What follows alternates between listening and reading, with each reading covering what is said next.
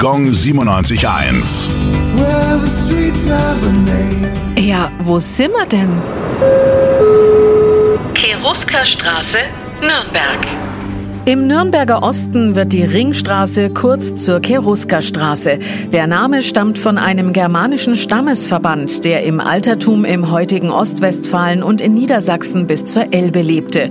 Viel ist nicht über sie bekannt, da die Germanen keine schriftlichen Aufzeichnungen machten. Daher kann nur auf römische und griechische Quellen zurückgegriffen werden. Erstmals erwähnt wurden die Cherusker von Julius Caesar in seiner Schrift De Bello Gallico.